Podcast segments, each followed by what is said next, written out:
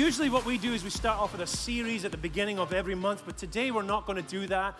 We have a vision for this year called Gather, Grow, and Go. We've already done a whole series on gathering, we've done a whole series on growing, and so we should be doing a series on going, and we will do that this month. Except today, I want to talk about the four ways that we give. the reason why we're doing that is because every year we usually do a teaching on giving so that we as Christians can understand how to give. Giving is something that is so important in our Christian walk. If you call yourself a Christian, then you should be a generous giver. If anything, I believe that Christians should be uh, known as the best givers in society. Why? Because we represent a very generous God. Is that right? We're the representatives of a very generous God. If you were going to be known as someone in particular, surely you'd want to be known as someone who is very generous. The people that I want to be like in life are generous givers.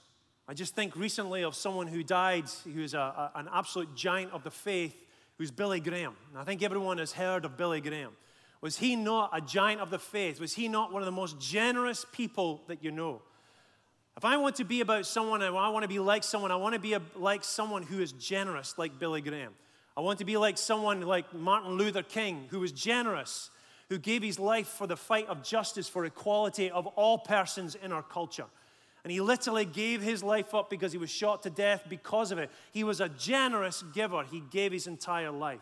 I think of someone like Mother Teresa who went to the other side of the world, who uh, uh, uh, uh, went to the other side of the world to give herself to the down and outs, to the, the worst of the worst in society in India who were neglected, who were thrown aside, and she spent her entire life giving herself to helping other people. That's the type of person that I want to be like.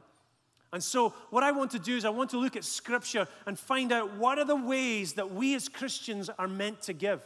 And there are four ways that we are meant to give, and there's three questions I want to ask. I want to ask the first question, the obvious question, which is, What is this giving? What is it about? Explain to me what this giving is all about. The second question I want to ask is, Why should I give? Do I have to give this? Why should I give? What's my motivation? And the third question I want to ask is, What's the benefit from this? What's the benefit to me? What's the benefit from others? Because giving always comes with some sort of benefit. So we're going to look at these four different ways of giving. And the first one is, of course, the one that we probably all know best and we've all heard a lot in different churches, and it is called tithing. Tithe. Now, in Malachi chapter 3, verses 10 to 12, is probably the most famous scripture on tithing, and it says this Bring the whole tithe into the storehouse that there may be food in my house. Test me in this, says the Lord Almighty, and see if I will not throw open the floodgates of heaven and pour out so much blessing that there will not be room enough to store it. I will prevent pests from devouring your crops, and the vines in your fields will not drop their fruit before it is ripe, says the Lord Almighty. Then all the nations will call you blessed, for yours will be a delightful land, says the Lord Almighty. What is tithe? Tithe, if you're a new Christian or you've never heard of this before, tithe is basically just another word for tenth. It means 10%. It's an old fashioned word, but it's an old fashioned word we use to describe giving a 10% to the house of the Lord, to the kingdom of God. 10% is exactly what it is. So if you have an income, then I have an income, and I always calculate the first 10% of my income, and I give that towards the church. Now, what is my motivation for this? Why should I give this? Most people believe that the motivation, if you look at the scripture, most people believe the motivation is that you would actually get blessed and all the nations will call you blessed. Uh, there will not be room enough to store it. I don't believe that should be the motivation for tithing. Here's the motivation for tithing I believe it's obedience. Obedience is the motivation. That's the reason why I should give tithe. Why? Because in Malachi 3:10 it begins with one word which is bring. It's a commanding word. Bring it in. This is only one scripture we're looking at, but there are multiple scriptures in the Old Testament where it talks about where it was expected that people were meant to give a tithe to the temple. I believe as Christians we follow the same principle as well of giving to Now, some Christians or some churches will actually say, well, no, that's Old Testament, that's old style. We're not necessarily obligated to have to do that anymore. If anything, it should be about generosity, it shouldn't just be about giving a tithe. And I, I, understand that concept because tithing is talked about more in the Old Testament than it is in the New Testament, except Jesus brings it up himself. And he says this Woe to you, uh, teachers of the law and Pharisees, you hypocrites. Okay, that's a description of the most religious people that were living in that time. He says, You give a tenth, which is a tithe, a tenth of your spices, mint, dill, and cumin, but you have neglected the more important matters of the law, which are justice, mercy, and faithfulness. You should have practiced the latter without neglecting the former. You should have practiced the latter without neglecting the former. He's basically saying you should practice the spirit of generosity without neglecting the former of the, of the process of how God has designed you or God has taught the nation Israel to actually give to the temple. So I believe that they're both meant to exist. Jesus didn't come along and do away with this. I believe that they're actually meant to both exist in our hearts. It's not an either or, I believe it's both. When I was 18 years old, I remember uh, leaving school, high school, right? Is there anyone here who actually enjoyed high school? Was there anyone? One, two, three, four, five, six. So that's either because you were the cool kids or you're the ones that were beating up all the other kids, right? I didn't like school, right? Because I was the one getting beaten up and I wasn't the cool kid. I was the ugly kid at school, right? Hasn't changed much, right? So, so I remember leaving school. I remember the day. I remember the joy that I felt when I left school and getting out of the, those gates and walking away, just going, I'll never go back to that God-forsaken place ever again. And, and I remember going up the, the hill, West Grove Avenue, where my parents live, and I'm driving up West Grove. I'm driving, not driving. I'm walking up West Grove Avenue, and I get home. My mother's there with her friend, and they're having uh, lunch together. And I came in, and I went, I'm done with that place. And I felt the joy just like overflowing. I felt it like a percolating coffee grinder, right? I just felt the joy of leaving school. And then I, I, I just thought, and then the next day when I got up, I could feel this joy that I could get up at any time I wanted. I didn't need to get up at a specific time to go to school. I was free, free, free at last. Does anyone remember that joy? Right? You remember that? And I came downstairs, you know, getting up in the morning, going for my breakfast, and, and, and I was going past my mother's room, and all I hear was, Peter! And she's at her bureau on her desk and she's making lists like she always used to do every day, making lists. And, and I said, Yep. And I thought she maybe want me to make her a cup of coffee. And she said, um, I want you to go get a job. Uh, you're paying rent, right? what just happened? Yesterday was freedom. Yesterday, I was emancipated from school. I was free to live the life that I wanted to live. I've been waiting for this for 18 years, and suddenly she catapults me into adulthood. She puts me into the place where I now have to get a job and start paying rent. Who agrees with that? You're no friend of mine. I had to go start paying rent. I had to go get a job. That's expected of people who are adults. Now, in our culture, it's not expected that children should actually have to pay rent. Am I right? Your children are at school, unless there's anyone here who's got children that are working right now and they're paying rent. How awesome is that, right? But, but it's, it, children are not expected. In fact, it's against the law to force children to have to work and have to make money in order to pay for your bills. That's not, uh, uh, that's not legal in our country. In our country, children are meant to be about the education, about learning. But as soon as they become adults, they're expected to have to be a producer in the household. They're expected to have to give into the household. And that anyone who takes takes from the household without giving back to it is a user of the household. Eventually, you should or will get kicked out from that household. If it's true in your household, then how much should that be true for the kingdom of God too? You see, you have to ask yourself this question. If you have not embraced the command of tithing according to what the Old Testament says and according to how Jesus still supports it, then you have to ask yourself this question How long will you stay as a child? You see, spiritually, we're meant to grow up into maturity and start adding back to the kingdom of God, to the local body, to the church It's something that was expected of us that we're meant to be a, a, contributing member to the local body. This is something that I believe is expected of us. All right, so if that's what tithing is and that's what I'm motivated by, then let me ask this question What is the results from tithing? Well, it says in Malachi 3 10, 11, you see, it says, And see if I will not throw open the floodgates of heaven and will prevent pests from devouring your crops. I firmly believe that, that we are afforded blessing from God. We're afforded not just supernatural blessing, but just normal blessing that comes from the order that God has put into our culture of how we should be, uh, of how God has designed of how we should be blessed, right? If you work for something, you get paid, that's a blessing. It's not something you're just owed, but it's also a blessing. God has probably given you a lot of stuff in your life, and I want you to consider what has He given into your life that you're not necessarily looking at as a blessing in your life. Recently, I was speaking to Jack Norris, who was in our group, and uh, we've got a men's group on a, on a Wednesday night. We meet together at seven o'clock and we just talk about the Word of God. And he said he was looking at the things that God had given him. He was dreaming about greater things. And he said, Someday, God, I want to be able to have a, you know, I want to be able to have a house on a lake. I want to be able to do this. I want to be able to do that. And he looked at the stuff that God had given him and he felt God told him this. He said, Then look after the stuff that you already have. And the word that he felt that he got from God was this that neglect is wrought to the blessing. See, Jesus said, don't neglect the former. Don't neglect the latter. Both of them must come together. If you don't look after and follow the process of God, follow the ways of God, then we get to the place where we are neglecting the stuff that God has already given us.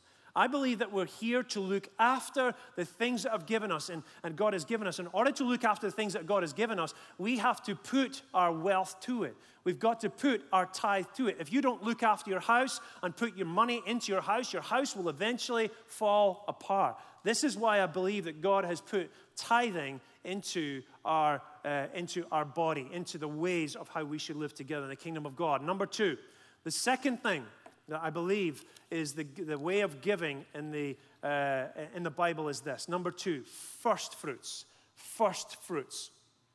Proverbs 3, verses 9 to 10, 9 and 10 says, Honor the Lord with your wealth, with the first fruits of all your crops. Then your barns will be filled to overflowing, and your vats will brim over with new wine. What are first fruits? Well, first fruits is basically a system or a process in the Old Testament where it was applied to things that couldn't be measured by 10%, right? When you get a paycheck, you can measure 10%. But first fruits is basically when the harvest started to, to, to pop up, what you do is you go into the fields and let's say you own grapes, right? And you start picking the grapes off. On the first gathering in of grapes, the first basket of grapes, you take your first basket and you offer it to God as a thanks to Him for the blessing that He is now giving you. But the way, the reason why it's not a 10% is because the grapes can keep growing and growing and growing and growing and growing, and you can't measure that. There's a, there's a, uh, there's a, there's a way that you're able to give out of the things that are not measurable.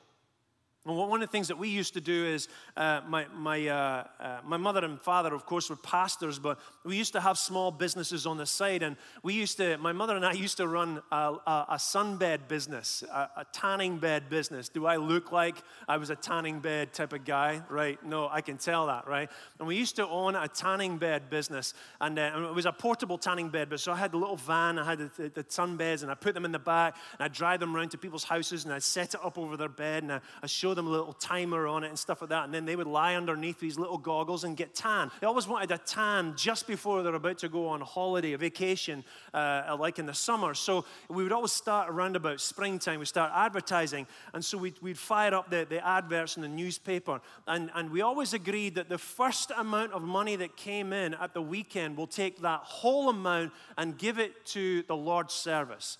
And so we take that whole amount of that weekend and we would pick a missionary and we would commit that amount of money into the service of God. That's a, a demonstration or a, an example of a first fruit way of living. For me, what we do is we actually, you know, we usually get, we'll give a first fruit from our business of the, the beginning of the year, the first job that comes in, we'll, we'll give that away.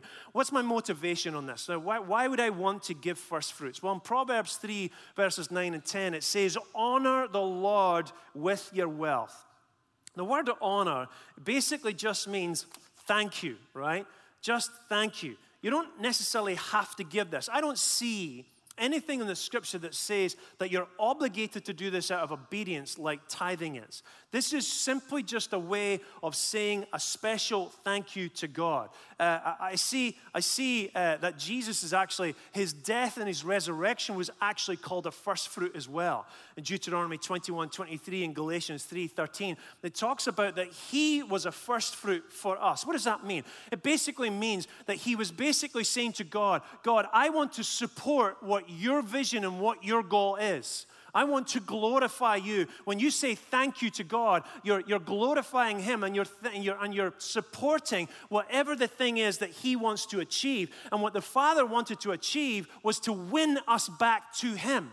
And so Jesus' death was like a first fruit. He was adding to the service of God. He was not obligated to do this. This wasn't a command that Jesus had to die, it was a choice that he gave himself. Now, if he hadn't given himself, it wouldn't have been an insult to God. It wouldn't have made things any worse for God, but he wanted to be a part of the things of God. And that's why I believe that first fruits is a fascinating order of giving as well. What would be the result of this? Why would I want to give a first fruit? First fruit is in Proverbs 3:10. It says, "Then your barns will be filled to overflowing and your vats will brim over with new wine." I believe what it does is it brings us favor and it brings us overflow.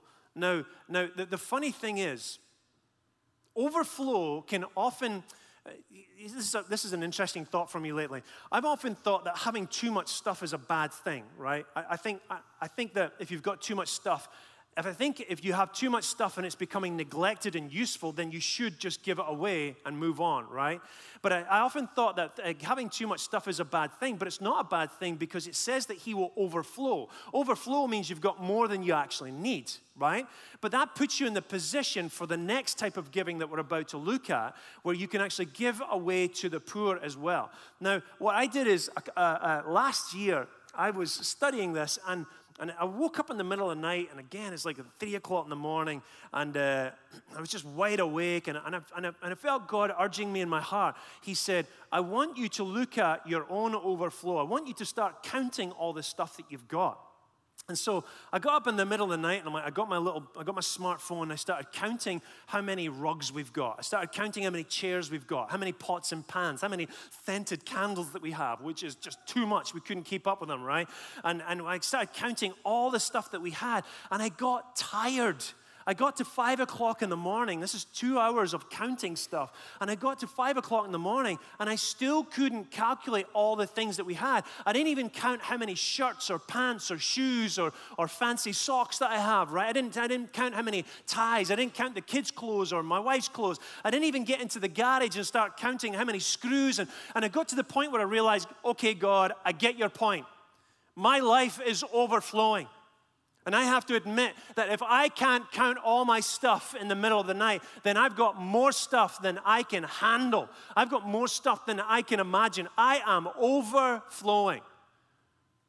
Just this weekend, I started thinking about that, about counting all my stuff a year ago, and I realized that, whoa, God, you have multiplied the amount of stuff. I could, I could start listing and counting all the new stuff that I have been given this year. Now, again, I'm not into trying to preach a health and wealth gospel of if you come and follow Jesus, you'll have so much stuff and you'll just feel awesome and you'll have the biggest mansions in the world. That's not the point. The point is overflowing for the kingdom of God. And I know that if he says that if you honor the Lord, that he will overflow, he will overflow in your life. If you're feeling lack in your life, don't ask God to give to you. Follow his order of generosity. Follow his order that brings about the overflow in your life. Are you following me so far? There are many ways that you can actually give first fruits. It doesn't necessarily have to be something that is just money. It could be that you give away the first part of your day. It could be that you give away the first part of your business. It could be you give away the first part of your prayers. The first part of your day is when you're saying, I'm going to take the best part of my day, God, and I'm going to give it to you first. That's my first fruit. I've been given a new day that I don't deserve, so I'm going to give the first hour to you, the first 10 minutes to you. Whatever it is, you're honoring God because you know fine well He's about to bless you. You know fine well He has given you more than you deserve. I love this principle. I love finding ways of trying to give first fruits to God. Okay, let's go to number three. Number three. Can anyone say alms? That's right. Perfect. Thank you. Because I think in American you say alms. Is that right? Alms. Okay. It's an old fashioned word, and I like old fashioned words, an old fashioned word for charity.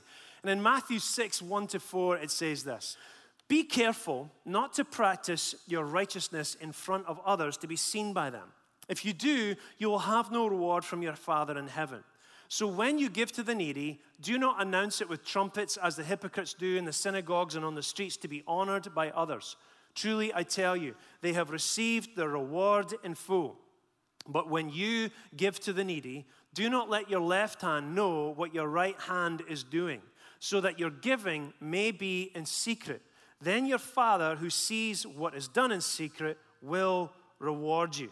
Now, we're looking at this, and, and it, you don't actually see the word alms in there, but it's an old fashioned word. If you go into King James, it uses the word alms. And alms is basically a, just a giving to the ch- uh, giving charity to people who are in need. In fact, there was, a, there was a, several ways that they used to do this, and one of the ways they used to do it was the, uh, sometimes in the, old, uh, in the Old Testament, they would carry a little pouch, and they would have a few coins that would just be for giving to the poor, and it would only be for that.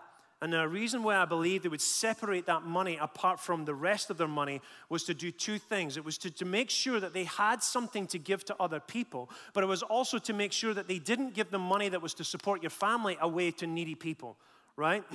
because if you give all your belongings and all your, your money away, which sometimes people believe they should do, what you can do is put your own children into, into poverty.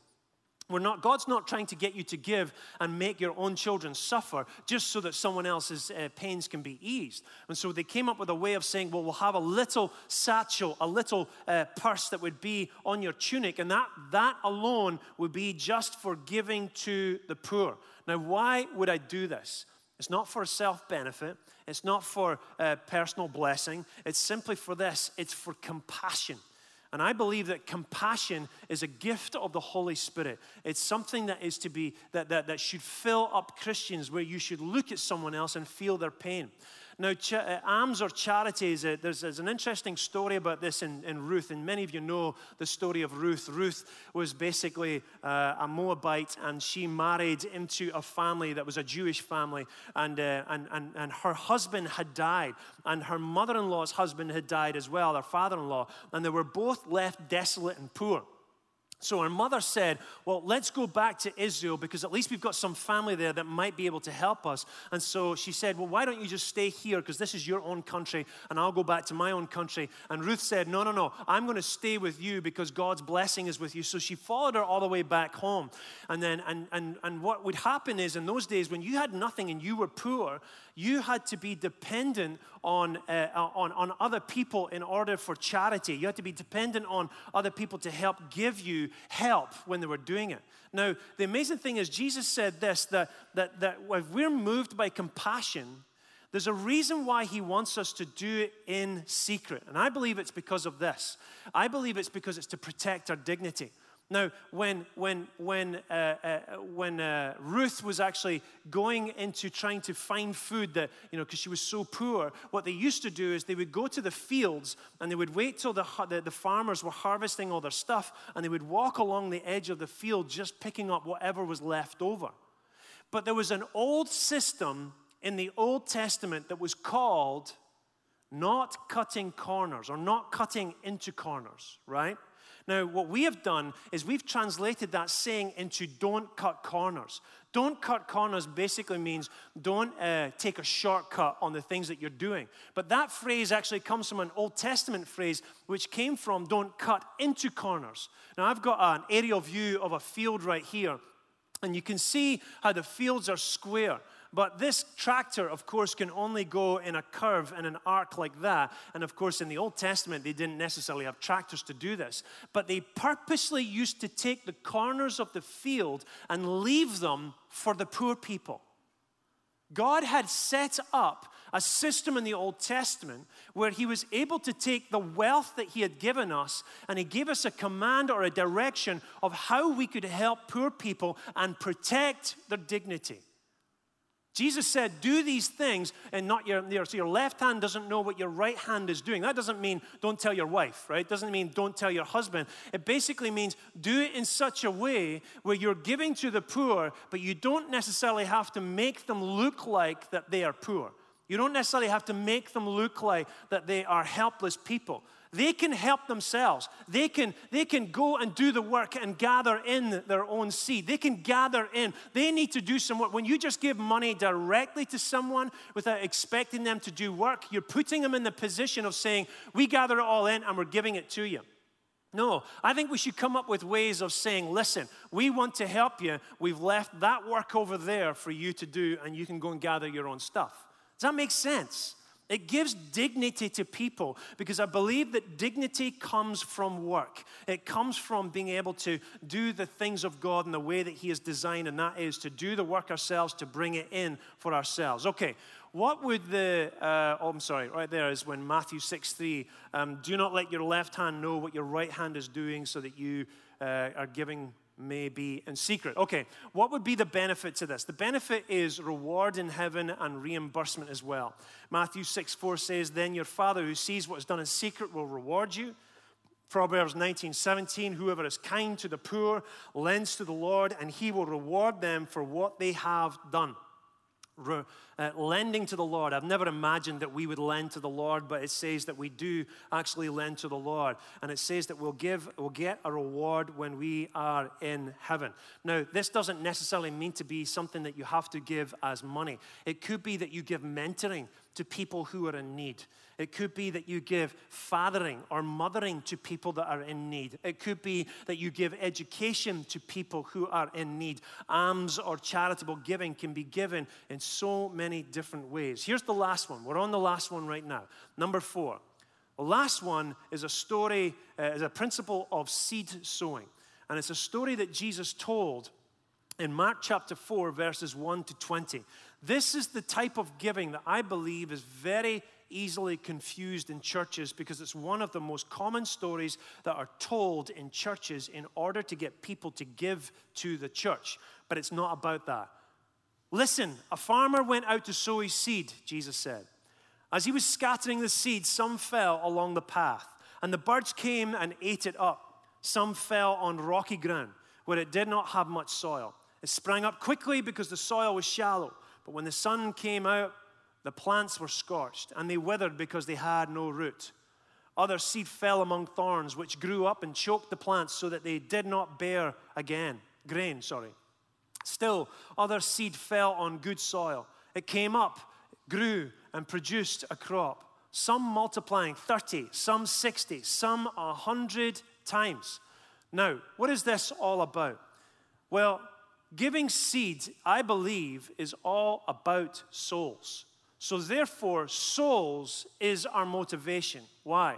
Because later on, the disciples came to Jesus and said, Great story, but what did it mean? And Jesus said, It means this the seed is the word of God. And whenever it gets planted in a person and a person has a hard heart, that word is not going to do any good. So you can, you, can, you can quote as much scripture as you want to your children, but if they've got a hard heart, it's falling on ground that is just going to die. It's going to, the seed will die. Doesn't mean you shouldn't sow, it just means that that's what happens on hard ground. But if you put it on fruitful soil and you put the word of God, uh, God on uh, uh, fruitful soil, then we know that it will actually bring a harvest, but a harvest for the salvation of our souls. Now, I'm, I'm, the reason why I'm saying that this is an important point is because I believe that many pastors use the scripture in order to try and convince people that they should put money into this ministry because you're going to get blessed, you're going to get multiplied, and God is going to bless your all the money you give to church. He's going to multiply it a hundred times, and it says it in the scripture there. You're going to get hundred times more money back. No, it doesn't say that here. It says that you'll get souls back you'll get salvations back. This is what this scripture is saying 30, 60, 100 times fold. Now, I believe that this is, this is what we're doing with our building campaign. I believe that we're taking seed and putting it into a, a, bank account and saving it up and then trying to figure out what church are we going to build? What, what building are we going to buy? We're doing that for the sake of the harvest of souls. Because let me tell you, if, if this is not the time to win people to Christ, I don't know what time is because culture is not becoming more Christian. It's not becoming more uh, uh, God followers. If anything, we're now getting to the place where there's more and more tension in our culture, and our job is getting bigger and greater. And we have a job, uh, uh according to the kingdom of God, to spread the good news, to tell other people about Jesus Christ, which is our next series that we're going to talk about, which is Go. And I'm excited about next week's teaching. I've, got I've, I've felt like I've gotten a word from God for, for next week's teaching, and I'm excited excited about uh, sharing it with you. The farmer sows the word. The farmer sows the word. Recently, I was at a conference where I went to one of the sessions, and, and it was a, a guy who was actually talking about his, about his charity called Charity Water. And maybe some of you have heard it before. And I'll be honest, when I went, I just thought, Charity Water, that doesn't sound exciting, right? He's going to talk about how they raise money to, to you know, to, to, to give clean water. But he got up and he talked about his testimony and how he was, you know, uh, uh, uh, brought up in a church himself, and then and then he decided to live his own life when he became a, an 18 year old and do whatever the heck he wants. He joined a band, moved to New York, and then he became a, club, a nightclub owner. And he said that he he said I was literally paid to make people drunk. I was paid $5,000 a month just by Budweiser to drink Budweiser so that people could see me drinking Budweiser. He said, My job was just to make a party every night and make everyone drunk. He said, But in the process, I became a, an alcoholic, I became an, an addict to pornography, to drugs, to all these different things. And he said, and he said, and I got a bunch of my friends, and we went down to Cancun or wherever it was, and we rented this huge house, and we had these big magnums of, of champagne and Dom, Dom Perignon. And, and he goes, and in the middle of it, I realized I was not living the life that I wanted to live that everything I was doing was useless. I wasn't becoming the person I wanted to be. And he said, I left it in the middle of it. I went back to New York and he said, and I sold everything I had. He said, I had 2,000 CDs and I put it on eBay and one lot just because that was, you know, that, that was the cool thing in those days of CDs. And he said, I just got rid of everything. I sold up everything. And I went to different charities and I said, Can I go and serve on one of your fields? And finally went and found this charity that allowed him to go serve in Africa. And when he went and served in Africa, he, was, he realized that one of the worst things that was in Africa was that there was no access to clean water. And so he came back to New York and he came back to America and he said, God, what do I do? How do I help people dig wells? It's going to cost $10,000 to dig a well and I don't know how to do it. And he said, You know what I should do? I should use the gifts and the skills that I've gotten. So he called up his friends and he said, Hey, it's my birthday next week. I'm going to be, I'm going to be 30 years old. I want you to come to my birthday and I'm going to throw it at this nightclub. And all the money that you put, you come in, I want you to put it into a bucket and I'm going to dig a well in Africa and said, and everyone went, We're in, right? So they came and they, they all gave him 20 bucks or 30 bucks. And, and he took the money at the, the end of that party and then and he, and he, he found a company in Africa that he could pay, pay them $10,000 to put a well in and he brought clean water to these people. And from this, he got this idea. I bet you I could get other people to give up their birthdays too. And so he started spreading the word to other people, say, Would you give up your birthday in order to help dig a well? And so people started to do this. And he came across this young girl, this little girl that was in a church, and her name was uh, Rachel Beckwith from Seattle. And she was nine years old, and, and she started to do this as well. And she said, Mom, I want to tell everyone to give $9, which is my age. So give up your birthday, and, and, and whatever your age is, you ask people to, to donate that amount of money. So she said, I want to get $300 to donate this. And she only raised $220. $220. She was disappointed, and she told her mom, she said, Next year, I'm going to try harder. But the next day, she was in a car crash, a 20 pile car crash, and she was the only fatality in the car crash. And the word got out about how she was actually raising money to bring a well to 15 people who had no water. And the word started to spread, and people started to give to her fund, and she got to a place where she raised thousands of dollars. She got to a place where she raised $100,000. And it spread throughout Seattle, and people from around the world started donating to this fund, and she raised over a million dollars. On her anniversary, the guy who started the charity called up her parents and said, Would you come out with me on the death, the one year anniversary of your child's death? Would you come with me to Africa to see what has happened and what your daughter has done? When she sacrificed her birthday for other people. Do you want to be a generous person or not a generous person? Because there's only two states you can be in, which is a generous person or a not generous person. Not being a generous person is not just because you act selfishly, it can be just because you do nothing. And I want to be known as someone who's a generous person. I want to be a Billy Graham. I want to be a Martin Luther King. I want to be a Mother Teresa. That's what I want to be remembered for. We're Christians, first and foremost. We're sons and daughters of God. We are the hands and the feet of Christ. We are to be generous to each other and to this world. Let us stand.